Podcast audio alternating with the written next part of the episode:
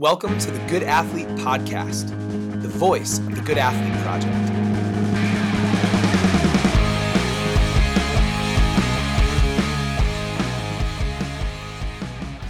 Aloiya Earl is a physician currently finishing up her residency at The Ohio State University. Starting in July, she'll be subspecializing in sports medicine at the University of Alabama, where she'll work with football, basketball, and gymnastics as a team doctor. Yes, she will be working with coach Nick Saban. She graduated from University of South Carolina with a degree in exercise science, then went off to Toledo to pursue her MD. She's held research positions at the American Sports Medicine Institute and at Ohio State.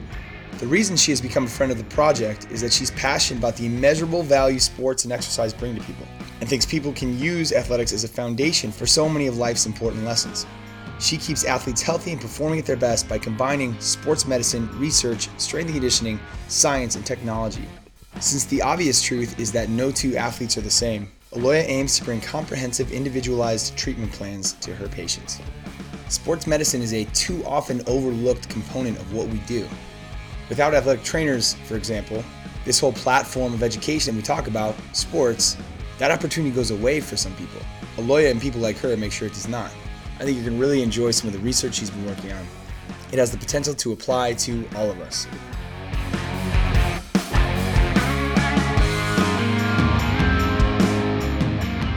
I feel like so many people in the field of sports medicine, similarly, my story started out as an athlete myself. Mm-hmm.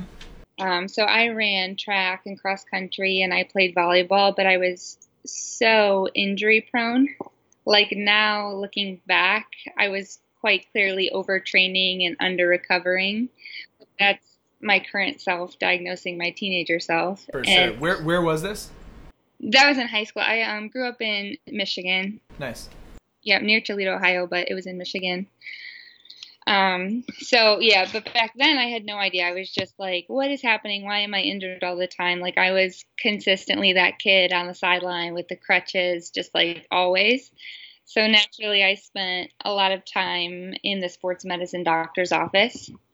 Um, and I had the coolest doctor ever. His name was Luke Reagan. Um, he's young, he's still practicing, so he's in Toledo, Ohio. Um, but I just felt like he knew everything there was to know about every sports injury.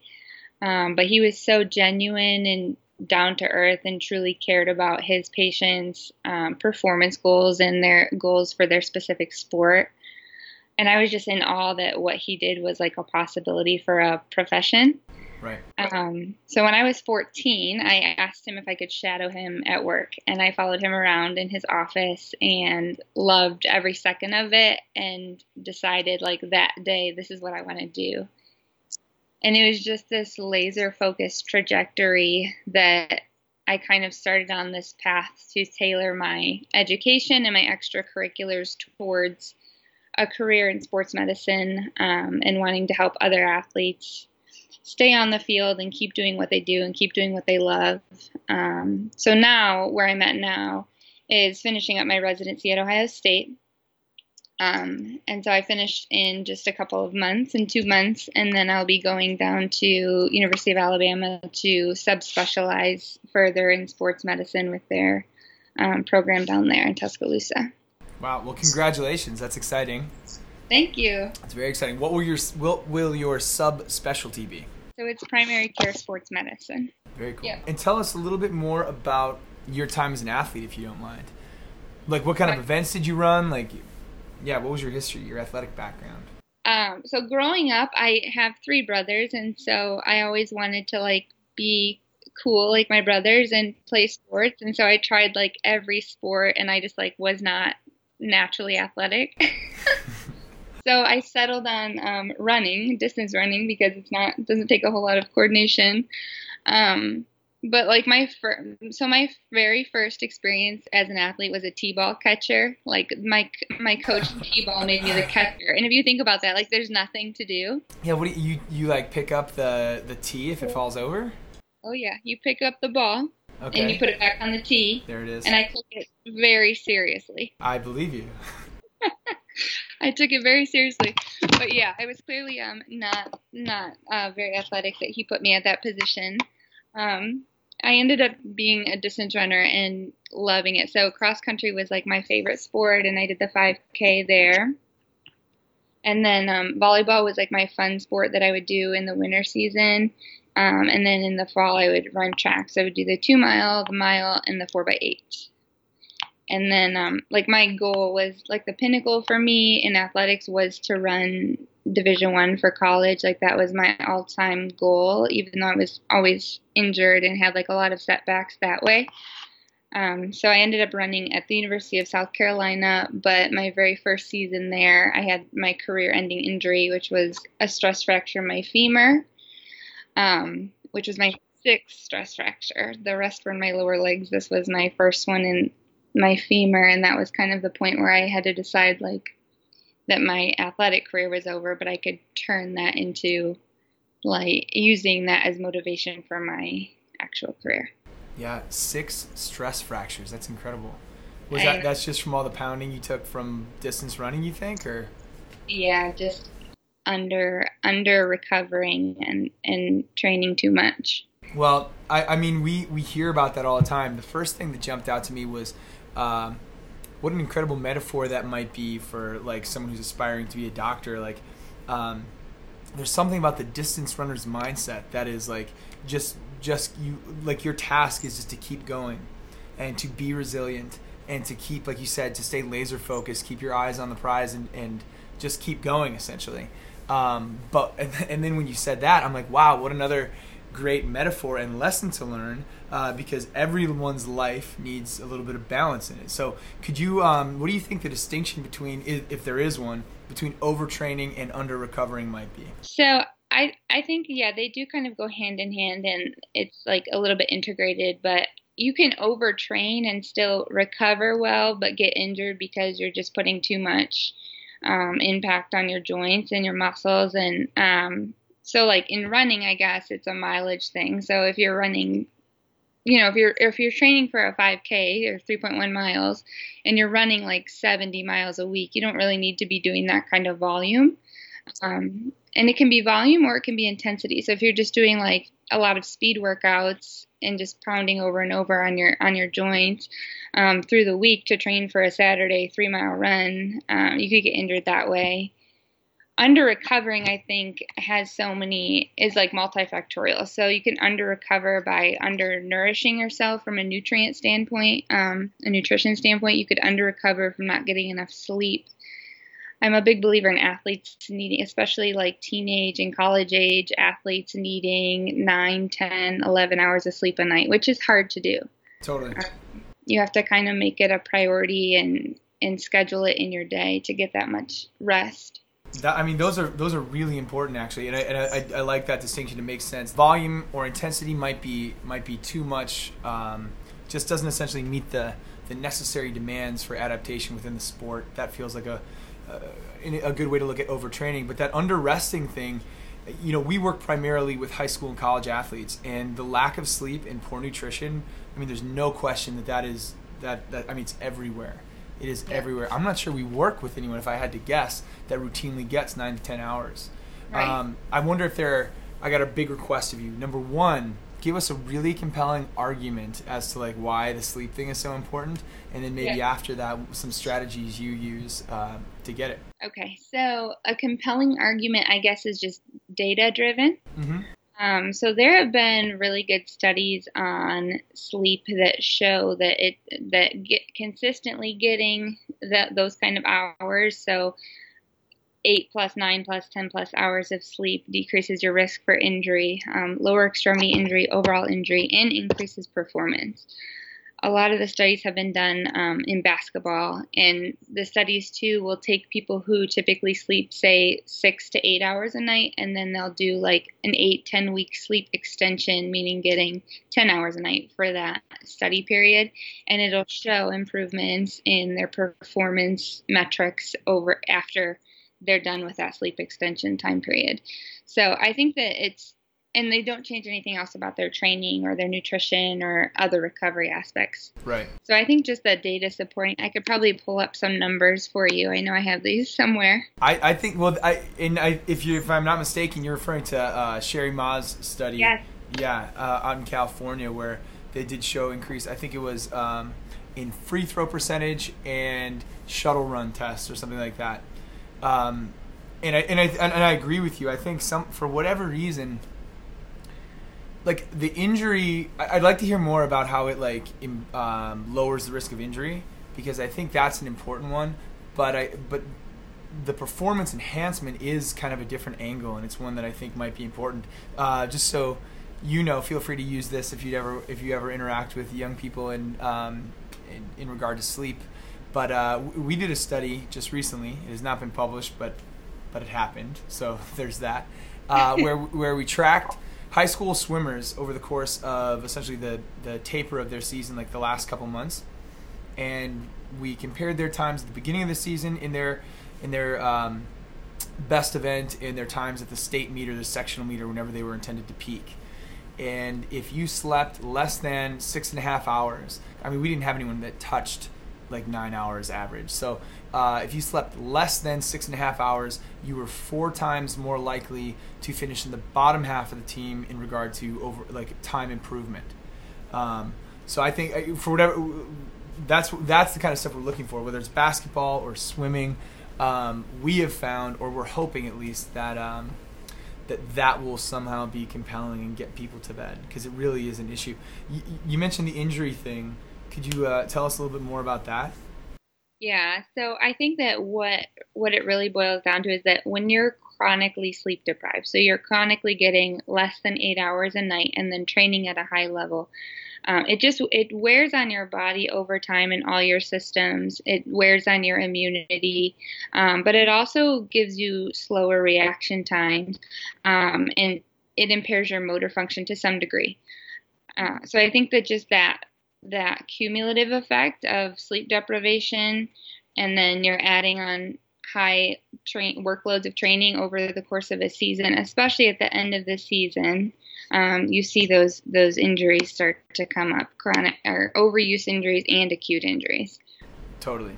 Yeah, no, I, I think that's really good stuff. And you, you mentioned even or especially perhaps at the uh, end of the season, one of the things that we tell try to tell uh, kids and adults for that matter is that like you, no one is good at not getting sleep.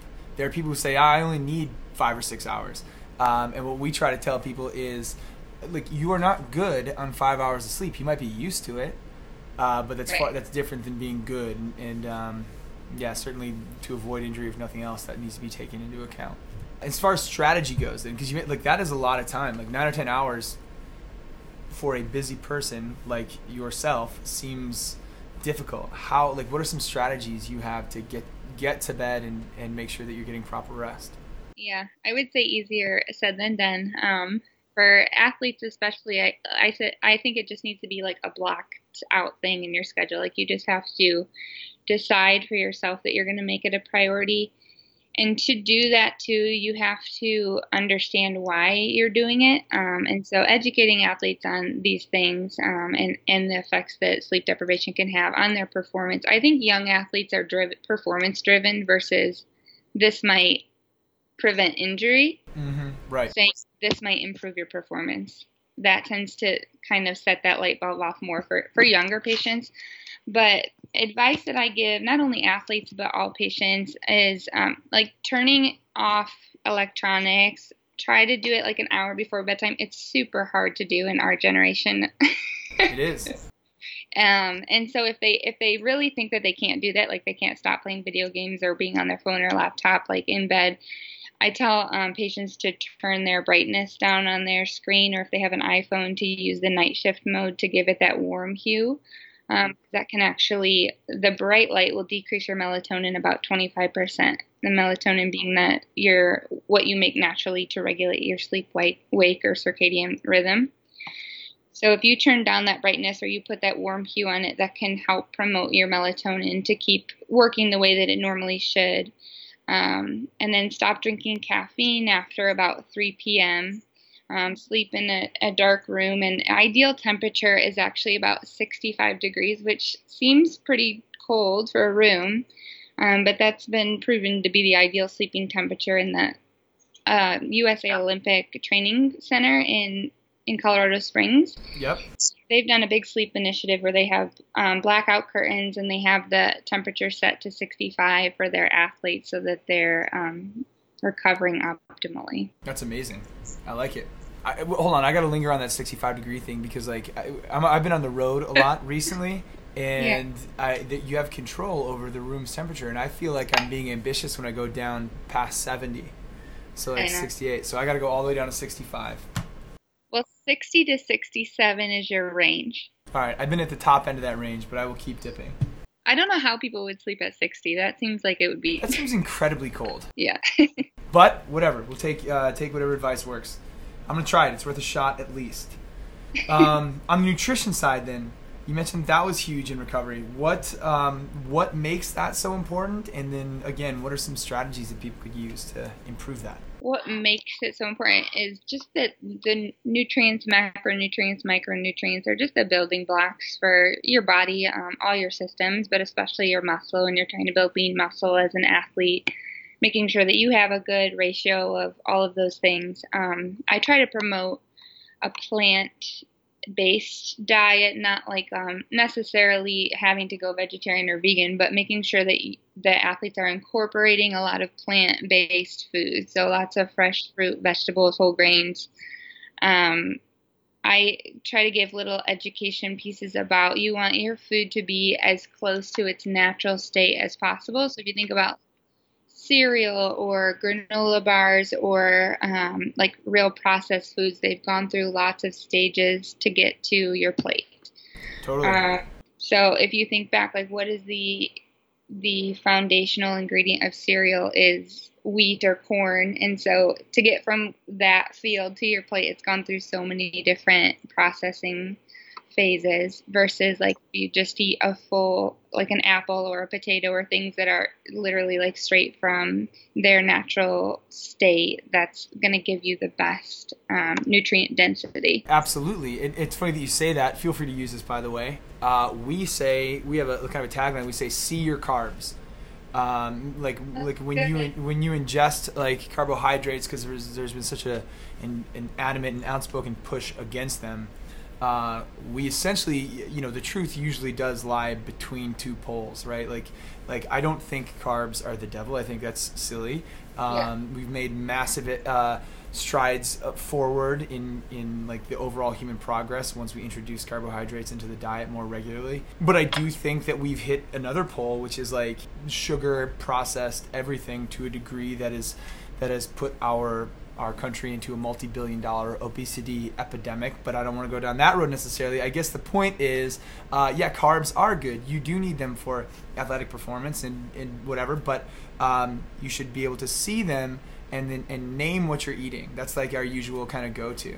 Uh, when, when we say like you know even when we talk about like cereal we're like what we usually ask kids is like what are what are if just by looking at it pretend you know nothing what are lucky charms made of and if you can't tell by looking at it, it's probably not the kind of carb you're trying to put into your body. No, I, but I but I do I think that's that I think that's all really really good advice, and it's exactly what um, a lot of the athletes that we work with need to be hearing. Uh, your research is awesome, and you are heavily into strength training. I'm looking through like your tweets right now. A lot of this stuff is amazing and maybe beyond some people. So, could you give us um, maybe you know just kind of a basic overview of what you study, what your interests are, um, and some of the projects you're working on now.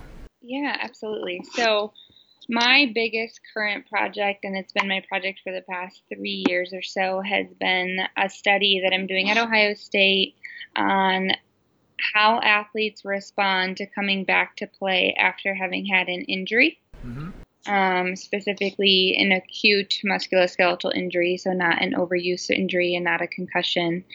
Um, and so, my thought and the reason why I started doing this study was that athletes have um, psychological barriers to optimal performance when they return to play after an injury. So, even if they're objectively like 100% cleared from like a strength mobility standpoint their doctor says you're clear you're good to go there's still some lingering barrier that they have um, kinesiophobia or just fear of having another injury or they don't subjectively feel as stable as they as they should um, and it affects performance. So prior research has shown that athletes who come back after an injury, after they've been cleared, have a lower level of performance, and the majority of those athletes cite kinesiophobia or fear of a new injury or re injury as the reason for it. I'm really excited about the potential of being a physician who can talk with athletes about performance and their goals and try to optimize their performance in different ways. So for this project, um, that was my driving force is how do we address this issue? Um, how do we diagnose it? How do we talk to our patients, our athletes about it? And then how do we mitigate that so that when they do go back, they have self efficacy and they feel the best that they can coming back to their sport? What we found is that by and large, athletes do admit some sort of fear or apprehension um, to coming back after an injury. Um, and they feel that it does make them perform less than they did at a lower level than they did before. Um, and they think that even just knowing that that would be a potential um, barrier or a potential challenge when they come back and having that be normalized by their physician or another healthcare provider would have been helpful for them. Um, so just saying to our athletes, hey, this is something that nearly everybody experiences. It's very normal, uh, and it's okay if you're afraid or if you're perseverating on your knee or if you're if you if you're timid or playing a little bit differently. That'll come and that'll go, and objectively you're good like your strength is good your range of motion is good um, and then i asked the athletes in the study what helped them um, when they were coming back if they had that kind of fear. And a lot of them cited things like mental imagery or just going to practice or watching film and being involved and staying active with, with their teammates and with their coaches. Um, things like biofeedback, especially when they're going through physical therapy, seeing how they're moving and doing functional sport specific rehab that will translate to the field when they go back. So I'm excited to. Um, I presented it in San Diego last spring um, in like a poster format. So I'm excited to have it actually published, hopefully um, in the next six to 12 months, and get it out there and hopefully help some people as they come back to their sport. Yeah, I think that's huge, I, and it feels so authentic. You having to have done the same thing so many times, like, does that play a factor in in your current research? My my own injuries. Yeah. Absolutely. And multiple yeah. stress fractures. Yeah. What was it like? How would you would you take that advice? Would you like it was visualization key to getting you back on the field or or what, what were your strategies as an athlete? Yeah, absolutely. I had a great coach. Um, her name was Lori Mahoney. She was my cross country track coach, and she um, encouraged mental imagery when I was injured. And she told me to kind of like picture yourself going through the race um, and picture yourself doing it without pain and doing it well and I think that that was helpful. I was a very non-compliant patient, and that I would always come back too early from my injuries, and so having gone through that, it helps me have empathy for my patients and know that the last thing they want to do is be sitting out. Right. So if we can really um, like take that time and make the most of it while they are out from their sport and say like doing these things can help you when you do come back, I think that that will um, be something that interests athletes, hopefully. Totally, yeah. I, for some reason, it just seems especially valuable because there is a um, there's a critique out there sometimes about people in positions like your, you know, like like uh, high powered uh, in the classroom people running research and publishing journal articles and things like that, and their ability to actually apply the things that they're studying. This feels incredibly applicable. I think a lot of people will come back from this or uh, we'll, excuse me, we'll get a lot out of this. And it makes. What do you, do you know anything about um, Adrian Peterson? Do you follow football very much outside of Ohio State? Um, a little bit, but I'm not quite sure. Alex, you might have to help me with this story, but it, it makes what he did so incredible. Uh, you want to fill in the gaps here, Coach Nadalma? So Adrian Peterson in 2000 and I want to say 11. I'll have to fact check that. Uh, suffered an ACL tear, which I believe was his second one, or he had suffered one beforehand. Didn't he have one in college? He had one in college yeah. that was kind of like a tough one for him, and coming off of that was one of the best players in the league. Uh, I think he was top three in rushing. He tore his ACL. Um, essentially, was told he tore it towards the end of the season. Essentially, was told that he was going to miss the beginning of the next season due to the recovery time. He ended up being full go in six months, made the beginning of the season, came within like less than 10 yards of breaking the all-time rushing Mhm. record for a Yep. season was MVP and essentially just blew everybody away with how productive he was uh, coming off of an ACL injury especially in the time that he did which is which is just amazing uh, when you talk about the uh, what, what what's it called kinesiophobia. Exactly. Yeah. Yeah, so I, I can only imagine a guy like that at that level. We talk about intensity. There's nothing like that in the world, really. Um, 250 pound people flying at you, trying to take you down, and the confidence or, or the mental fortitude it would take to come back from an injury like that um, and do what he did. Would you say, um, from your experience, what are the injuries that people are most tentative to return from? Is it things like ACL or, or what does it look like? ACL far and away. Um, but really, it's any, and I vaguely remember that story. I think I read it a while back, and that is incredible. And I think people like him are a great example for other people going through it. Like, look, this guy did this, and he's come back stronger than ever. Um, and it's exciting to watch and see his progress um, as an athlete who has an injury. But I think ACL is probably the biggest one because one is a traumatic mechanism of injury. Like you hear a pop in your knee, you're down on the field, you have this excruciating pain, swelling, and then you know that it's probably going to mean surgery if you're an athlete, and then it's going to mean a 9, 12 plus month recovery a lot of times. So that that one, and then you're coming back, and and your ACL is a major stabilizer of your knee, and so if you don't have an ACL, you're ACL deficient, or you have a weak ACL, you just feel like your knee's always going to give out. And so to come back to a sport that involves a lot of cutting, jumping, acceleration, deceleration is going to be uh, mentally challenging. Yep. Um, and physically, of course. But so that one, and then any like acute injury where there was a trauma, like a traumatic mechanism. So like fractures, um, UCL in the elbow, people who have had Tommy John surgery for that. Um, all of those kind of more involved rehabs and more time out, I think, probably makes it harder to come back because it's been so long since you've been in that high intensity um, environment. And with that comes like physical therapy. I think physical therapy that does sport specific um, and even even um, like simulation training, like where they have athletes doing like virtual sim therapy that puts them in like a game setting with like the goggles. Totally. Al- Yeah. Yeah. Yeah. Yeah, Alabama football is a great example of a program that does that really well. Um, I think those things help with that transition, but there's nothing like the first time you're back on the field, full pads or whatever it is, whatever sport it is. Um, well, well, I gotta tell you, so like, we see so much of what goes into like the development of athletes and, and how invested people are, and it's one of the reasons we love sports as an educational platform so much. Um, which makes which is why we were first attracted to your work like because essentially what you're trying to do in ways if i'm not misrepresenting you uh, is essentially preserving the platform for people who have who have put so much into it and and probably had high hopes uh, and you know that that experience is there's the threat that that experience might be taken away from them you bring them back um, so I, I think to preserve the opportunity of, of at least as we see it, like this educational platform that could be absolutely life changing, is an incredibly noble cause. So uh, that's why that's why we're pumped to have you. Thank you.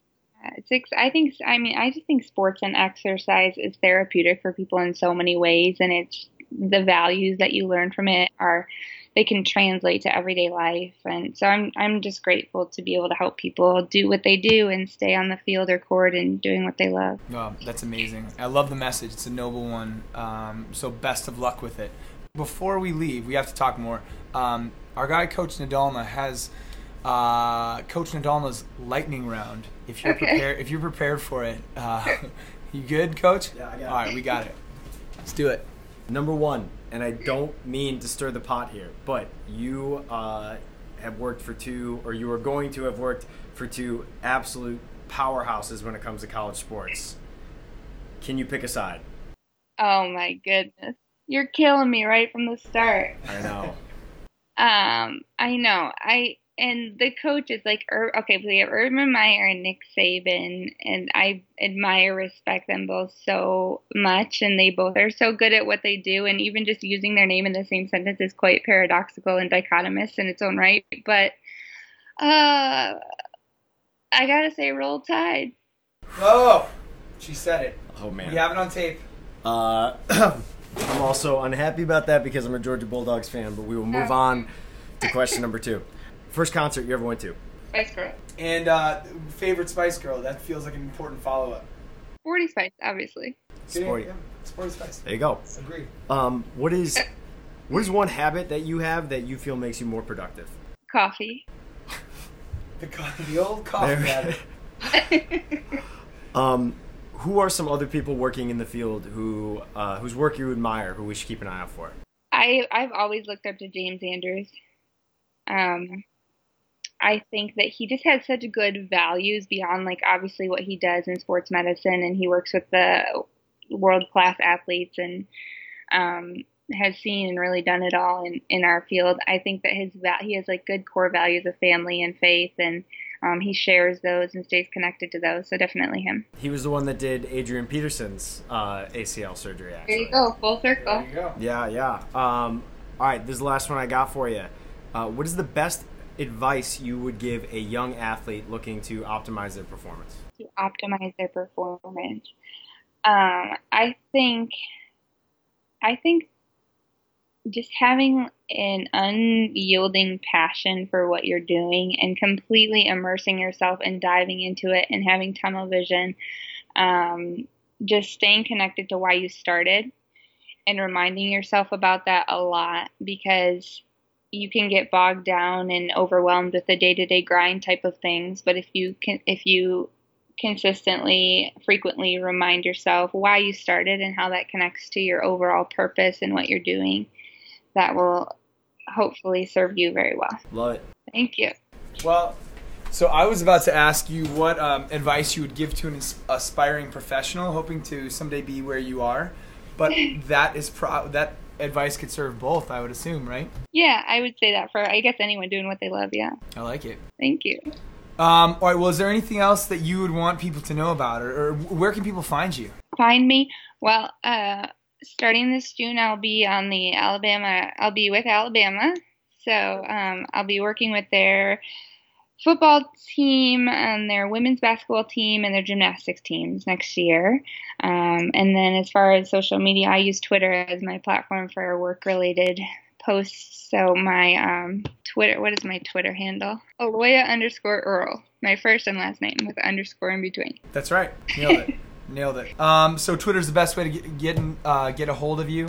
It sounds yeah, like the- Yep, I try to respond to people if they send messages or comments. perfect. Uh, well, I hope you don't get too too swarmed with people trying to come back from injury. Um, but if you do, I'm sure, uh, yeah, they will be in good hands. So.